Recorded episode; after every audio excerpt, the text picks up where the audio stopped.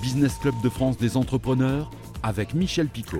Soyez les bienvenus. Aujourd'hui, nous allons parler de tissus à base de chanvre ou encore à partir de plastique récupéré en mer Méditerranée. Vous allez le voir, dans nos territoires, on ne manque pas d'idées. Tout de suite, le sommaire. Notre invitée cette semaine depuis la Charente-Maritime, Anne Rebout, cofondatrice de RBX Création, qui s'est lancée dans la fabrication de tissus ayant le moins d'impact possible sur l'environnement. Pour cela, ils misent notamment sur le chanvre. Eux se lancent avec des plastiques récupérés en mer Méditerranée pour les transformer en impairs, des cirés pour éviter de se mouiller, des impairs conçus en France par la start-up Oslo, basée elle en Bretagne. Et puis les achats et surtout les relations fournisseurs et les achats responsables, c'est le sujet du des entreprises cette semaine. Soyez les bienvenus. Et nous partons tout de suite en Charente-Maritime, à Neuillac précisément, pour retrouver notre invitée, Anne Rebout. Bonjour, bonjour Anne. Bonjour Michel. MBX Création, alors euh, vous faites euh, des tissus à base de chanvre, mais je dois bien avouer que je n'en sais pas plus. Il y a d'un côté votre propre marque, et puis il y a aussi les nouveaux tissus que vous mettez euh, sur le marché. Est-ce que vous pouvez nous en dire plus? Alors, l'entreprise RBX Création, c'est une entreprise qui a été créée en 2016, qui est basée en Haute-Saintonge, à Neuillac, en Charente-Maritime, et euh, qui est spécialisée dans les matériaux à moindre impact environnemental, en particulier euh, euh, pour le textile. Donc, c'est une entreprise qui a été créée à l'initiative de mon frère, Charles, qui est podologue de formation et qui s'est intéressé aux matériaux via la chaussure. En fait, dans une chaussure, il y a énormément de matériaux et euh, avec euh, l'idée de faire des chaussures esthétiques et confortables, euh, eh bien, il s'est rendu compte de l'impact négatif de, des matériaux. et donc, il s'est renseigné, il a recherché des matériaux qui aient moins d'impact sur l'environnement. mais là, désolé, je vous coupe. vous, vous parlez de quels matériaux? J'imagine que vous avez trouvé des matériaux, des matériaux alternatifs, non? En fait, l'industrie textile, elle est dominée par les fibres synthétiques, donc dérivées du pétrole. En fait, euh, la première fibre la plus produite au monde, c'est le polyester. Donc, c'est issu de la pétrochimie et donc euh, c'est une fibre qui va euh, bah, engendrer beaucoup d'émissions de CO2 pour sa production et en plus derrière qui va aussi avoir un impact pendant la durée de vie des vêtements qui sont composés en polyester ou autres fibres synthétiques, puisque c'est des fibres qui libèrent des microplastiques euh, qui finissent dans les rivières et les océans et qui remontent jusqu'à nos assiettes. Donc ça, c'est la première fibre, euh, le polyester, la première fibre la plus produite, et la deuxième, c'est le coton.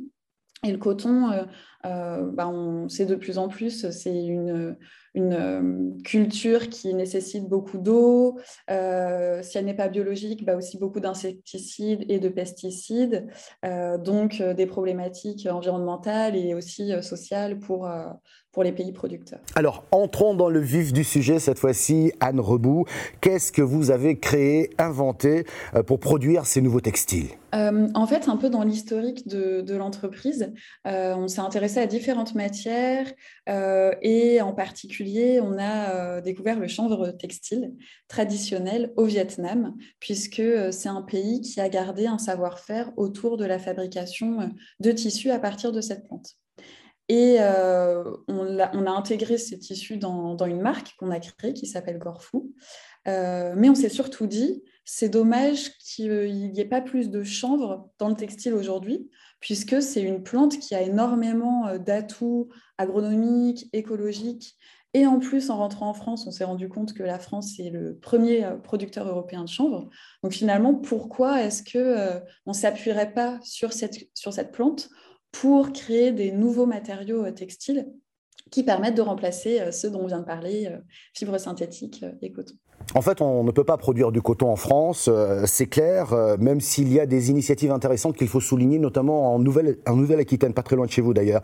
Euh, mais vous, vous me parliez du chanvre du Vietnam. En France, on cultive aussi du chanvre. D'ailleurs, où est cultivé le chanvre que vous utilisez pour votre, pour votre marque Ironie alors, en fait, il y a un peu deux, parties dans l'entreprise. Euh, on utilise des tissus traditionnels vietnamiens pour euh, faire des différents produits finis, des casquettes, des sacs, etc., via euh, notre marque Gorfou. Donc ça, c'était vraiment le point de départ. C'est comme ça qu'on a, qu'on a découvert le chanvre textile. Donc on veut le mettre en valeur. aussi parce que ça permet de contribuer à préserver les savoir-faire liés à la fabrication de ces tissus là-bas. Et d'un autre côté, et c'est notre principale activité euh, depuis 2018, on développe euh, des nouvelles matières à partir de chanvre français sous notre nom de marque Ironie. Euh, et donc là, on est vraiment sur, bah, sur des, nouvelles technologies pour faciliter l'utilisation du chanvre dans la chaîne de valeur textile et en même temps sans que ça soit une contrainte pour les agriculteurs. Donc, le chanvre utilisé pour la marque Ironie est bien un produit français. Dans la chaîne de valeur textile, il y a pas mal d'étapes et pas mal d'acteurs. Et avec le projet Ironie, on est très en amont, puisqu'on travaille avec des groupements de producteurs, donc des agriculteurs. Et ensuite, nous, on va jusqu'à la fibre ou au fil. Donc, je peux vous montrer euh, des prototypes qu'on a fait euh, récemment. Voilà, ça, c'est de la tige de chanvre. Euh, et donc, en fait, on prend des, des, tiges de chanvre, des parties de la plante qui aujourd'hui euh, sont peu valorisées, on va dire des coproduits d'autres débouchés du chanvre. Et on a développé euh, un processus breveté pour les transformer. Et on s'appuie aussi sur des, euh, des, fournisseurs de technologies innovantes pour aller jusqu'aux fibres et aux fils qui ont l'avantage derrière de pouvoir euh, rentrer dans la chaîne de valeur de transformation, filature, tissage, tricotage, etc., sur les outils euh, les plus répandus. Mais pour être précis, euh, avec votre tissu, on pourra ensuite fabriquer par exemple des t-shirts et autres? Bah, c'est complètement l'idée de pouvoir, euh, euh, va dire, démocratiser l'utilisation du chanvre dans le textile et donc euh, qu'il y ait de plus en plus de produits finis à partir de, cette plante. Après, nous, on veut vraiment être entre les agriculteurs et donc la production de fibres ou de fil et ensuite proposer ces matières aux tisserands, aux tricoteurs, aux marques, etc. Anne Rebourg, restez avec nous, c'est l'heure de notre rendez-vous avec l'actualité des PME. Dans l'actualité cette semaine, le parcours national des achats responsables a été lancé. Ce parcours inclut notamment la charte lancée par le médiateur des entreprises en 2010 et qui a été signée à ce jour par 2200 entreprises privées ou publiques. Elle devient désormais la charte relations fournisseurs et achats responsables et incite davantage les signataires à l'engagement à acheter de manière responsable en respectant de nombreux critères auprès de leurs fournisseurs et leur ouvrir ainsi la voie au processus de labellisation. Basée dans le Finistère, la start-up Oslo vient d'inventer le premier imperméable fabriqué à partir de plastique récupéré en mer. Ces déchets proviennent de la Méditerranée. Igor de Crovoisier et Jean-Baptiste Decaux, les créateurs d'Oslo avec un W, nous en disent plus. Alors nous, on est parti d'un constat assez simple, c'est qu'il y avait une demande de plus en plus importante de la part des consommateurs pour des produits responsables et durables. Sauf qu'aujourd'hui, le marché est encore assez peu diversifié, et c'est pour ça qu'on a décidé de développer un imperméable éco-conçu. Alors pourquoi l'imperméable? L'imperméable, c'est un vêtement qui est durable et intemporel et qui a un paradoxe. C'est un, produit qu'on porte le plus souvent au bord de mer ou au contact de la nature et qui pourtant est produit à l'autre bout du monde à partir de pétrole. On a donc développé un imperméable 100% recyclé et 100% recyclable. On vient de terminer une campagne euh, de précommande euh, qui a été un franc succès et on a eu beaucoup de très bons retours de la part euh, des consommateurs. Et à partir de Noël, les produits seront disponibles sur notre site internet oslo.eco, enfin euh, aux alentours de 150 euros. Euh, et vous pourrez en savoir un petit peu plus sur nos produits et sur notre marque euh, sur notre site. Et nous retrouvons notre invitée Anne Rebout, cofondatrice de RBX Création. Je rappelle que vous êtes à Neuillac en Charente-Maritime. Anne Rebout, quels sont vos projets aujourd'hui? Alors, euh, ces nouvelles matières euh, à partir de chanvre, on les a produites pardon, principalement euh, en laboratoire jusqu'à présent. Et donc là, la prochaine étape qu'on est en train de préparer, c'est la montée en échelle. Donc on va passer euh, à des productions euh, pilotes, donc pré-industrielles, avec des quantités plus importantes pour tester euh, davantage de cas d'usage et, et puis bah, faire un pas de plus en avant vers l'industrialisation parce que ce qui, ce qui nous motive, c'est de pouvoir proposer ces matières au plus grand nombre, donc de les produire en plus grande quantité. Merci Anne Rebout d'avoir répondu à nos questions depuis Neuillac en Charente-Maritime. Tout de suite, c'est Éco-Région. Faire revivre nos centres-villes, la ville de Limoges a reçu un coquelicot d'or par Centre-ville en mouvement pour l'ensemble des démarches et travaux menés dans le centre-ville, rue piétonne, réfection des halles, opération façade, rénovation urbaine. Bref, un reportage d'Alain Druot de la chaîne 7 à Limoges.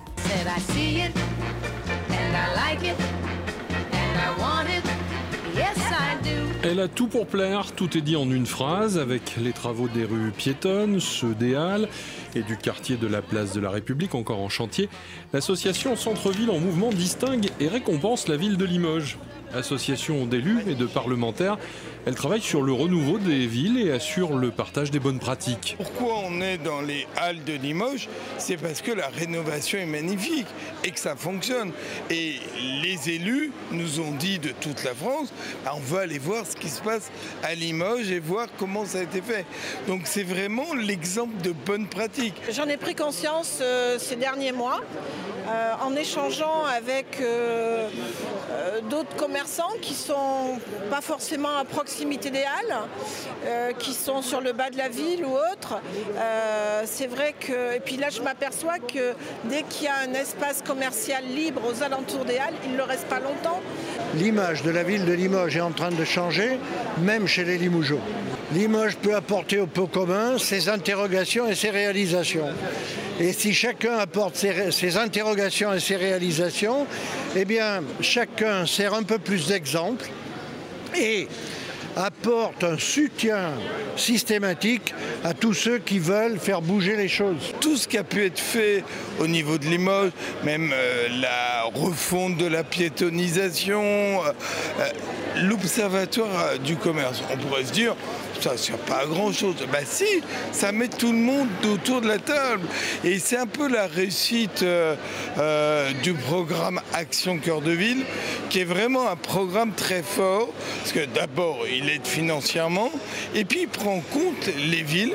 Ces 222 villes ont tous créé un, euh, ce qu'on appelle un comité de pilotage où vous avez tout le monde autour de la table et tous les acteurs du centre-ville. Et ça, c'est important. En visite au centre-ville et au cœur des Halles, les participants ne manquent pas de prendre photos et vidéos. Objectif commun, s'inspirer des méthodes et des résultats. Cette Eductour s'est terminée par la présentation d'une cartographie du commerce développée en interne par la direction du commerce de la ville de Limoges avec l'appui du service d'information géographique municipal en complément de l'Observatoire du commerce de la CCI de Limoges. Merci à notre invité, merci à Alain Druot également pour ce reportage. Euh, si vous voulez retrouver cette émission, vous pouvez le faire sur le replay du site de votre télévision locale, sur celui de l'émission. On est également disponible en audio podcast ou encore dans une dizaine de radios en France qui diffusent ce programme. Merci de votre fidélité et à la semaine prochaine.